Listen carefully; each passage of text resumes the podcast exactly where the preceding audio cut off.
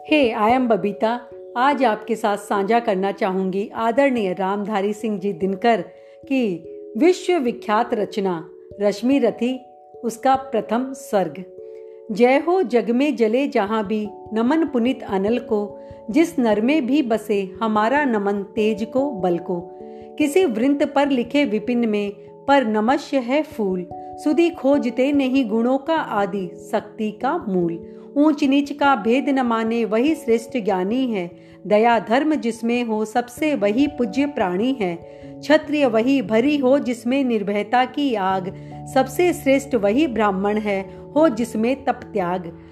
तपस्वी सम्मान खोजते नहीं गोत्र बतला के पाते हैं जग में प्रशस्ति, अपना कर्तव्य दिखला के हीन मूल की और देख जग। जगत कहे या ठीक। हीन मूल की और देख जग, गलत कहे या ठीक, वीर खींच ही रहते हैं इतिहासों में लिख जिसके पिता सूर्य थे, माता कुंती सती कुमारी, उसका पलना हुई धार पर बहती हुई पिटारी। सूत वंश में पला चका नहीं जननी का छीर, निकला कर्ण। सभी युवकों में तब भी अद्भुत वीर।